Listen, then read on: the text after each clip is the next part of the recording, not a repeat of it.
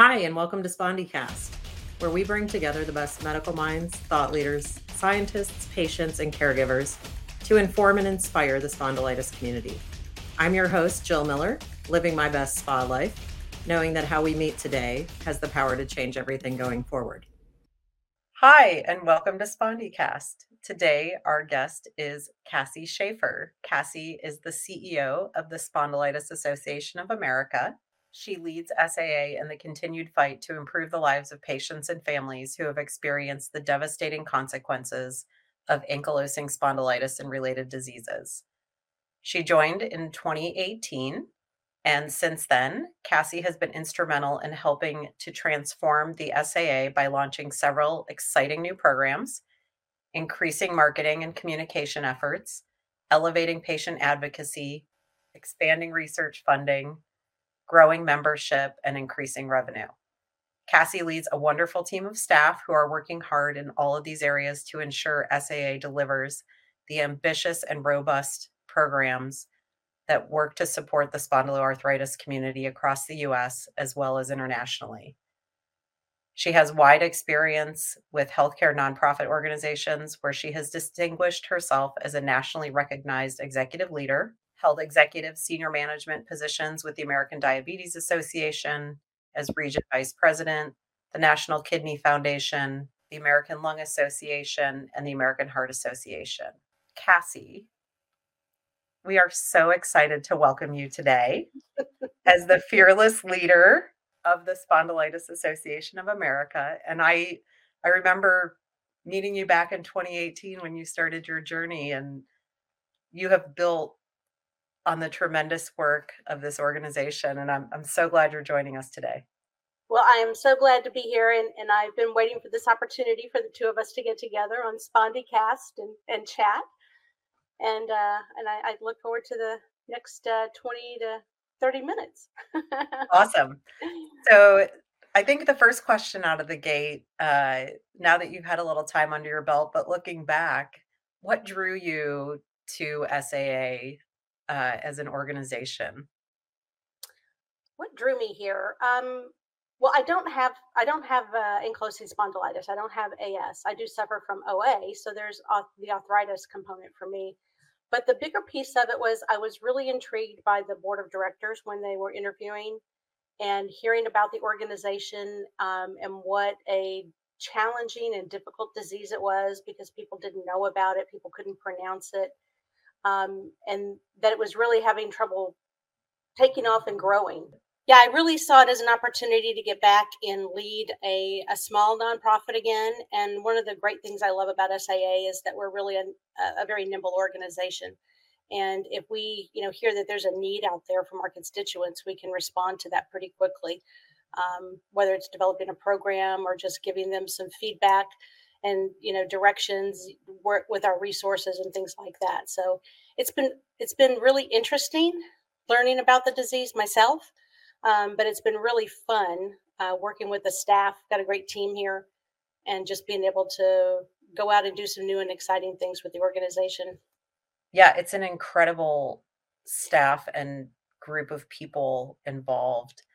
Tell us a little bit about Spondylitis Association of America and the the history and the work that you're doing today? Well, uh, 2023 actually marks the, the 40th anniversary for the Spondylitis Association of America. And I really, again, I can't begin to express how proud I am to say that I've been a part of this incredible family at the SAA for over five years. Our mission is for SAA to be a leader in the quest to cure ankylosing spondylitis and its related diseases and to empower those affected to live their lives to the fullest. And, you know, we stay with our vision as well. Um, it, a world free from the pain and disability of AS and the related diseases. Since our founding in 1983, the SAA has really been the, the face and voice and, and leading nationwide nonprofit organization um, around educating, empowering, and advocating for people living with spondyloarthritis. Uh, we're committed to increasing awareness of this disease, providing information and support to patients and their families, you know, funding research to ultimately uncover a cure for the disease. we have a wealth of information on our website um, educational materials and resources for medical professionals, for the newly diagnosed, for those who are seeking a proper diagnosis, and those who've already been diagnosed and living with the disease. So, no matter where you are in your journey with this disease, SAA has information that can really help and assist um, a patient or a caregiver. And I think that's unique that the empathy from the organization mm-hmm. that I've seen on a personal level in my own experience, which is what drew me to the organization. Uh, I can remember calling in one day and in a early, shortly after diagnosis, and and really feeling supported. Uh, what are some of the the biggest achievements of the organization over time? And then I want to dig into some of the individual programs. Okay. Um, I just wanted to touch base on what you were just talking about as far as the the organization and the empathy that's there. You know, one of the things, and it was really apparent yesterday. We had a call into our office that one of the staff fielded, and it was from a, an older individual that was looking for more information about aging with AS.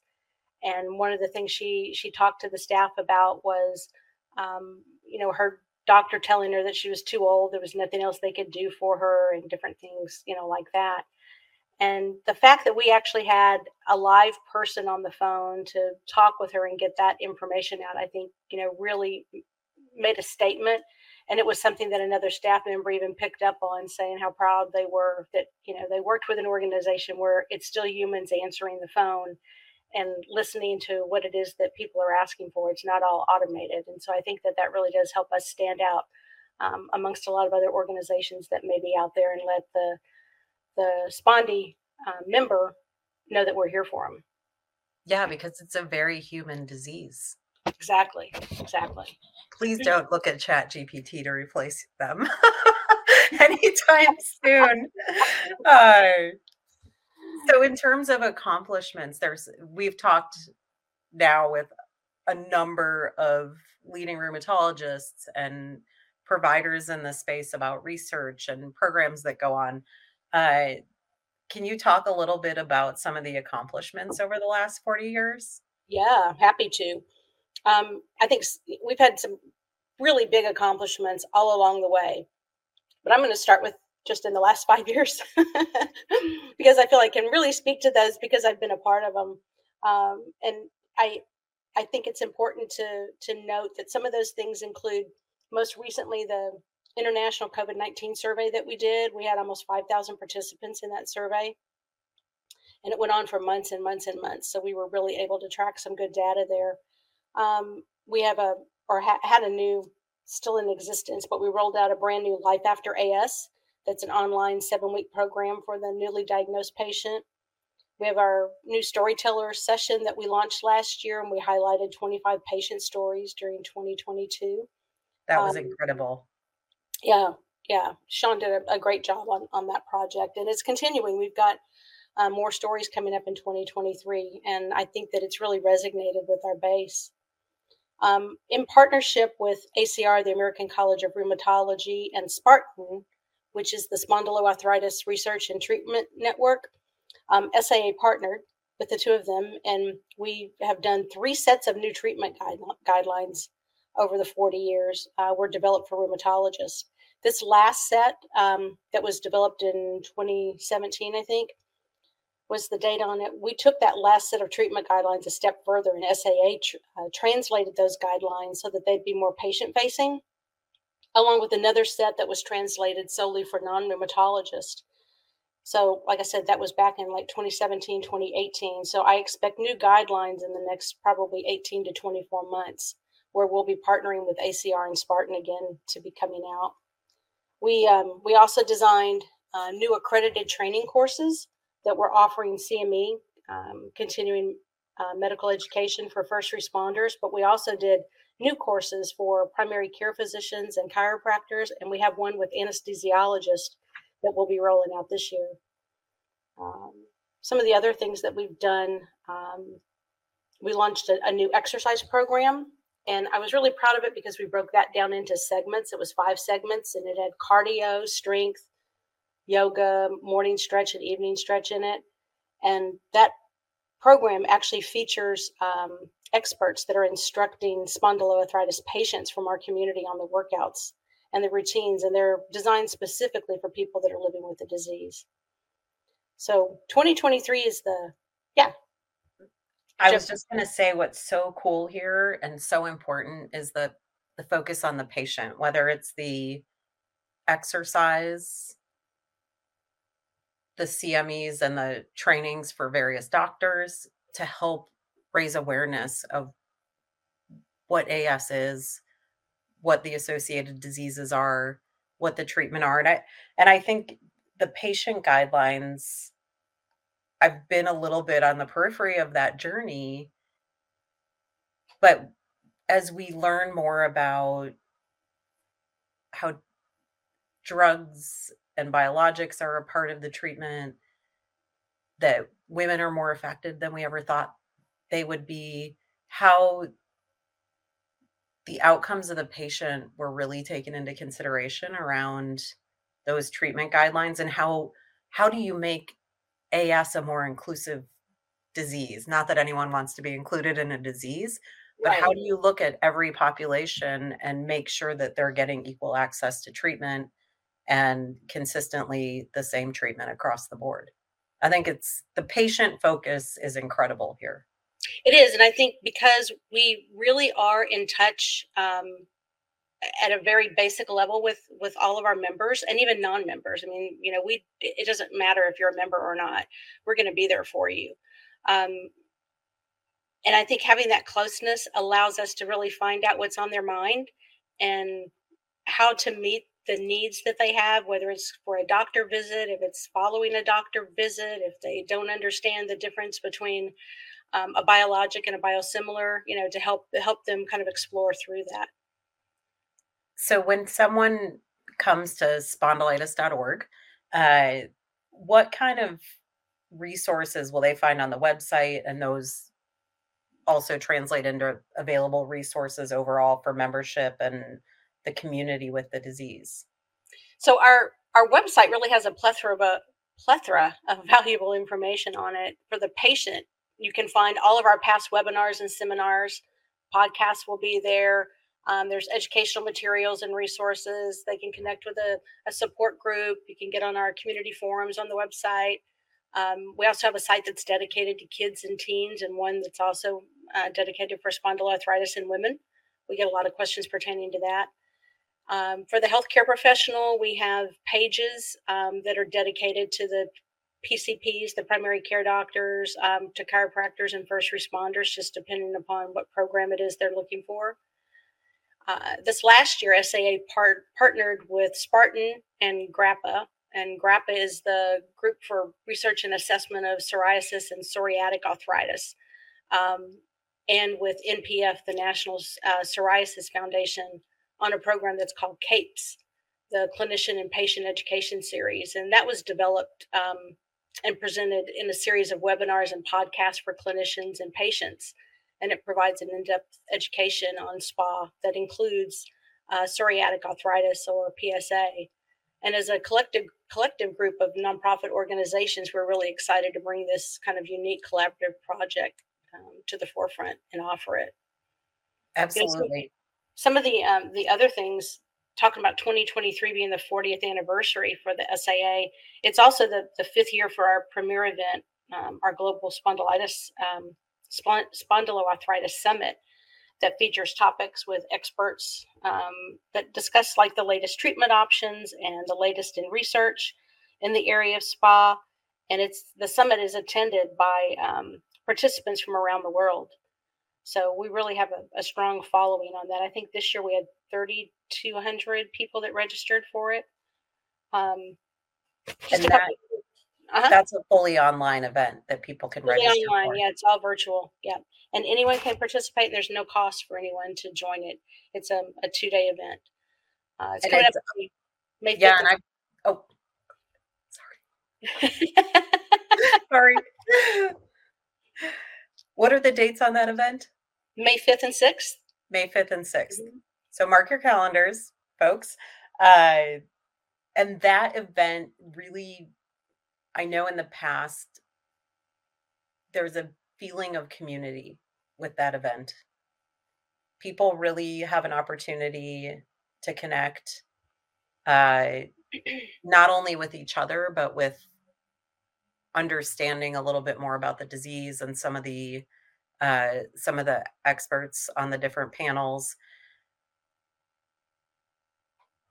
You said 3,200. So we have a long way to go because how many people are estimated in the US to have AS? Um, 3.2 million that we know of. And then there's a whole other percentage of people that are undiagnosed with chronic back pain that could have SPA. So, maybe we can blow up the platform this year. Wouldn't it be nice? Wouldn't it be nice? What else is on tap for the 40th?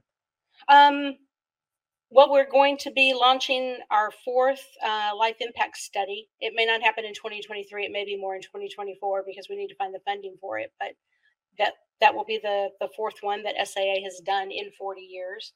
Um, we've held three unmet needs research conferences and we're about we're in the process of planning the fourth one and that's going to be in late september of 2023 at the nih NIAMS um, campus again in bethesda. And the goal of that which i think is really cool is is really helping the spa researchers identify unmet needs in the area specifically for spondyloarthritis and then go forth and set a research agenda for the next three to five years that can hopefully really make a difference with the disease so Which is incredible it, because you'll have top providers within the industry and researchers coming together to talk about how we advance mm-hmm. toward a cure. Exactly, exactly. And we're going to have speakers, um, researchers presenting from the US and internationally as well. They'll be coming in for this conference. So it's going to be really exciting. That's incredible. Yeah. Uh, if somebody wants to become a member, of Spondylitis Association, uh, what is what is the benefit of being a member? Well, we've been a membership organization since our inception, and we rely on generous individuals who support our mission with their donations, both large and small. There is no donation that's ever too small to give.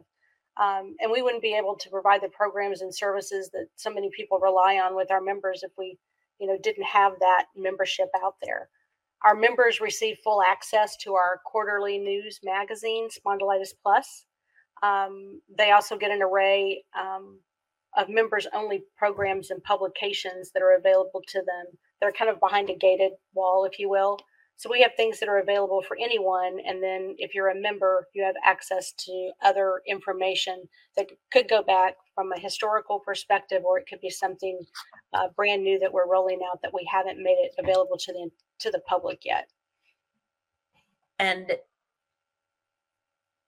there's a difference between an ACR, American College of Rheumatology, uh, organization, and SAA. SAA is patient focused. So.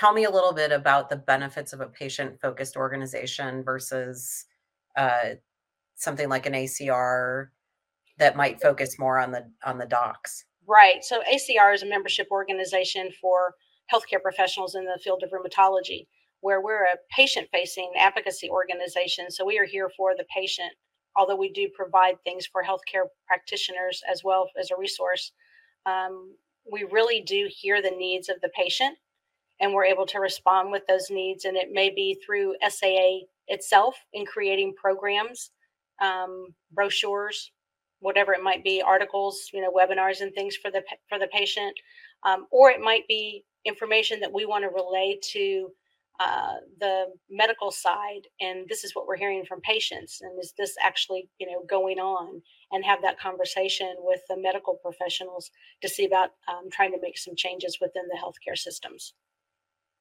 and what i love about that is that it, it's an organization that gives a voice to so many of us that don't feel like we have a voice in this disease mm-hmm. and i've seen it firsthand where there has been inbound or inbound uh hang on there's been inbound uh calls or themes coming in from patients or surveys that go out to members and i've seen saa take those and shift or bend a little in programming to make sure that they're hearing the voice. And that's what I think is so valuable about the organization. Yeah, I, I, I completely agree. And I think a lot of that also goes back to the staff that we have that are fielding a lot of the phone calls and email requests that may come in, or just something through our, our info line, um, our info email line. And they're able to get right on it and respond to that person um, typically during the call. And if not, they you know look up the resources right away and they'll respond uh, very quickly to them. So I think it makes a huge difference. I know it makes a huge difference. For sure, I know it makes a huge difference. Uh, and when you talk about the uh, advocacy, talk to me a little bit more because policy is part of any disease advancement. What does SAA do around advocating uh, at the policy level or trying to change policy to to make sure that the disease is at the forefront I'm, I'm really glad you asked that because as a patient advocacy organization, it was critical a few years ago for SAA to make a big investment in two advocacy platforms, and those were the political political pro and voter voice. And that investment has really allowed us to significantly increase our e-advocates and along with our coalition partners who we've directly affected public public policy where it impacts the lives of people who are living with spondyloarthritis together with these coalition partners we've really encouraged legislators to reduce out-of-pocket costs. Um, we've had articles written in newspapers to raise awareness. We've take, taken action to improve access to appropriate medication and health care for people living with spa.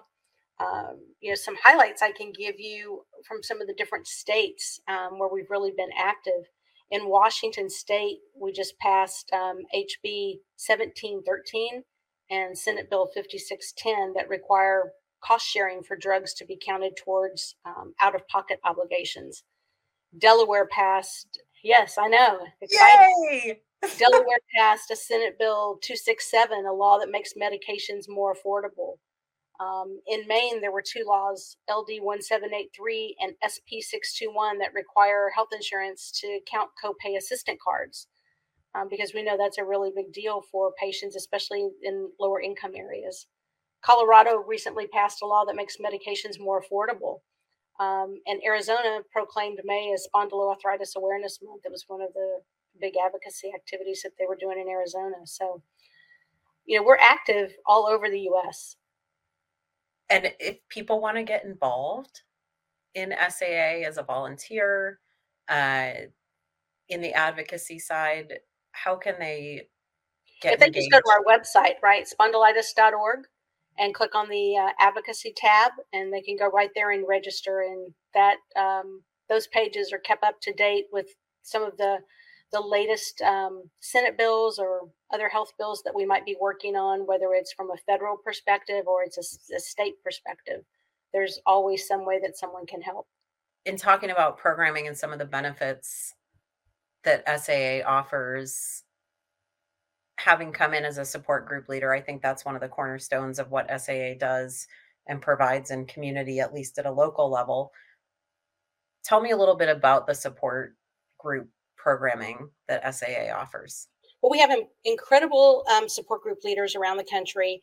And in the last five years that I've been here, we've basically doubled the number of support groups that we have around the country. When COVID hit, I'm really happy to say that we didn't skip a beat. We went right into a virtual mode and um, really set all of our support group leaders up so that they had Zoom accounts and could, you know, hold their meetings uh, virtually without any any um, problems. And so we have now meetings without borders. And so uh, some support groups are meeting in person, some are doing hybrids where it's a mix of in person and um, and virtual still. And you know anyone can attend if it's virtual from anywhere in the U.S. or international for that matter. And I'm really happy to say this last year we actually launched um, a support group in India that got started. So we're definitely we have international members, and we really need to help try and meet the needs of those international members as well. And so if they want to start something in their um, in their country, we can talk with them about doing that. But then they can always try and just register for any of the support groups online and attend those. And that shift during COVID, COVID was horrendous. but I I think it probably gave access to people who with this disease may not have been able to get to a support group meeting. Right, right. I think in some ways it really showed where a lot of the um, discrepancies, you know, were with within not only the system with SAA, but I think around the around the world really. And being able to have these meetings now where they can continue continue and doing them without borders. So you can be in New York and participate in a meeting in California because there's a, a guest speaker that you really want to hear. Or you could be in Florida and participate in Chicago. So, yeah, for sure. And you know, you started out in support groups. You were the support group, a co-leader there in Chicago. Um, I know Gail misses you. but you saw, you know, firsthand the benefit of those of those meetings as a as a patient, and then I think you also were able to see the support that you received from SAA as a support group leader. Yeah, M- multi-directional, and it's all the arrows pointing in the same direction mm-hmm. for the patient. Yeah. Yeah, it's and it's a disease you do need support with. Absolutely. And yeah. I think that's one of the most important things we can do for one another is uh understand because you can feel isolated with the disease. So talking to people who understand is is a very uh can be a very soothing experience. right. I've heard some of our community members, you know, tell me just being in a room or on the screen with people who can pronounce ankylosing spondylitis or don't look at you crazy when you say spondyloarthritis, you know, they know what it is, just makes a huge difference for them. Absolutely.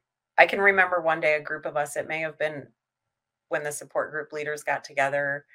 Uh, we were all walking up the stairs, 20 or 30 of us at the same time. And somebody said, Wow, you can see we all walk the same. so just knowing you're in company yeah. with good people who are are all wanting the same thing for each other and experiencing similar things has been great. Uh, so tell me anything else that you you think is really important to share? There's so much that goes on. I know we can't cover it in 20 minutes. Right. Well, I, I think outside of, of programs, that research is probably the area that I'm most proud of here at SAA because over the last 40 years, um, we've actually invested more than $13.5 million on research and research related projects.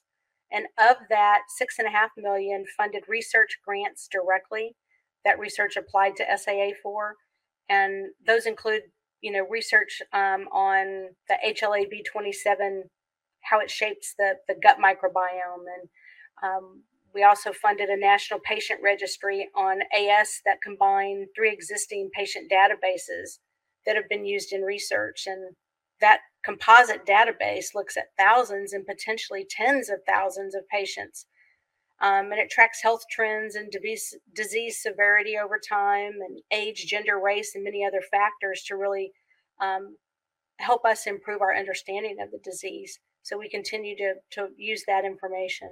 And then SAA, and this was well before my time, but um, the big TASC gene study is the largest um, U.S. ankylosing spondylitis awareness campaign that was launched with PSAs airing on radio and TV um, across the country.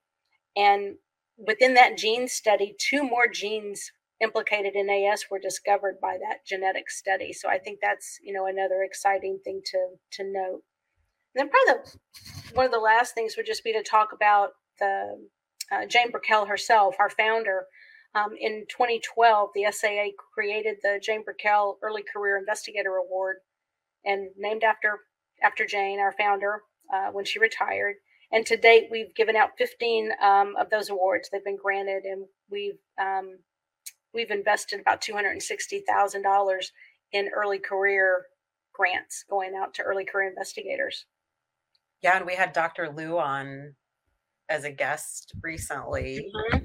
And what was so interesting was that when she was in rheumatology, when she was deciding which direction to go in rheumatology, she bumped into Dr. Lianne Gensler, who was also an early career investigator award winner. Mm-hmm. And she talked through the mentorship that Dr. Gensler provided her and how the community grows and that the impact that those early career investigator awards have on on the disease progress uh, on the disease progression to a cure right? Mm-hmm. yeah it was great that she was able to be mentored by dr gensler and dr gensler was one of the one of the first eci winners. She yeah. was, you know early on yeah. Yeah it's amazing. Uh so in your time at saa it's been five years now and i'm going to put you on the spot. Do you have a favorite moment? Oh you are going to put me on the spot. Oh gosh. I really i can't think of something. They've all been great. I mean just probably watching the staff grow from you know doing webinars and patient seminars to all of these other you know developing new projects for healthcare uh, professionals and you know putting programs in place for newly diagnosed and just really looking strategically at where we are right now and where do we want to be in three to five years and how is our strategic plan need to be changed and just watching the staff grow has probably been one of my my best moments um, i will say that i always love it when someone calls in and then sends an email after about how helpful the staff were um, and what a, a, great resource saa is. I can't can never hear that enough. No no I, i'm sure you can't not as a leader. Uh, and i think too you've transformed things into not that they weren't very patient focused before, but you've taken this human centered approach to feedback and how do we deliver things that really connect with the community better. And it's been a wonderful to watch the last five years unfold. So I'm grateful to you for the uh, effort and the sacrifices. I know, uh, like any leader, COVID was a very, very difficult time. Uh, and you very gracefully kept the staff inspired and uh, delivering probably when a lot of members needed it the most. So I'm grateful I'm getting verklempt here, wow. uh, talking about it as a as a member and part of part of the organization as a volunteer. Uh, do you have one thing that you hope for the future, uh, or you find hopeful about the work SAA does to deliver to the community with spondyloarthritis? Probably two things. I mean, if we found a cure for this disease, that would be the the ultimate high, not just for me, but for everyone. Yes. Yes. but I think you know a, an area that I hope that we can cover more in a podcast and that you'll see in programs down the road. And you and I have talked about this is the that um, back pain patient that's been undiagnosed for more than three months and that's never made it to a rheumatologist and never been told to go see a rheumatologist. If we could just make headway in that area, I think it would speak volumes. Yeah, I would agree. You and I talk about this often and I I think if we can reach everyone who's feeling the symptoms but doesn't know what's going on, it would be that would be the highlight of my life to get to know that we made progress there because yeah. I think it would reduce time to diagnosis and trigger a lot of other levers like research and progress for people who are suffering with this. You know, you'd asked me earlier if I had like any special moments, and I think probably, and, and you've even stated it during during this this podcast interview. Um, is that the the community knows that they're not alone and i really do believe that that's probably the greatest achievement that saa has been able to um, put forth is that the spondy community knows that they're not living alone with this disease and that we are here for them they can pick up the phone, they can send a letter, they can send an email, you know, they can talk on the community forums, they can put things on social media and we can reach out that way. So there's so many different ways that we're there to help them. Cassie, I just want to thank you for being here today uh, and for all the work that you do. I know you run a busy, agile organization, uh, and the the staff is incredible, and we're so grateful for the leadership. Uh, so, thank you for taking the time to do this with us, and so looking forward to having more conversations like this as we get updates on the work that SAA is doing and yeah, just thank you for all you do. Your commitment is incredible. Well, you're you're very very welcome, and it's a pleasure again. I, the staff make it so much easier to be able to do this work. The members make it easy, but I also want to thank you um, as a board member and volunteer for stepping up and not just coming to board meetings um, and you know other other meetings that we have uh, with projects going on, but you've actually embraced this and it's a it's a big job that we've asked you to do and taken on the podcast, and uh, we really do appreciate your time with it as well, Jill. Well, it is my pleasure. It's become the highlight of my week. Uh, so, on that note, we will let you get back to uh, the quest for the cure, and uh, also make sure the dogs haven't been eaten by coyotes. yes, exactly.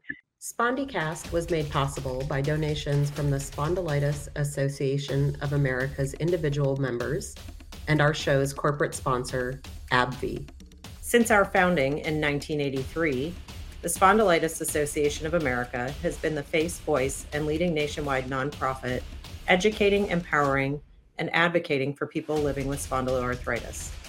Through our extensive work with patients, the medical community, and partners, we provide information and resources to help people impacted by the disease live better lives and champion research to find a cure.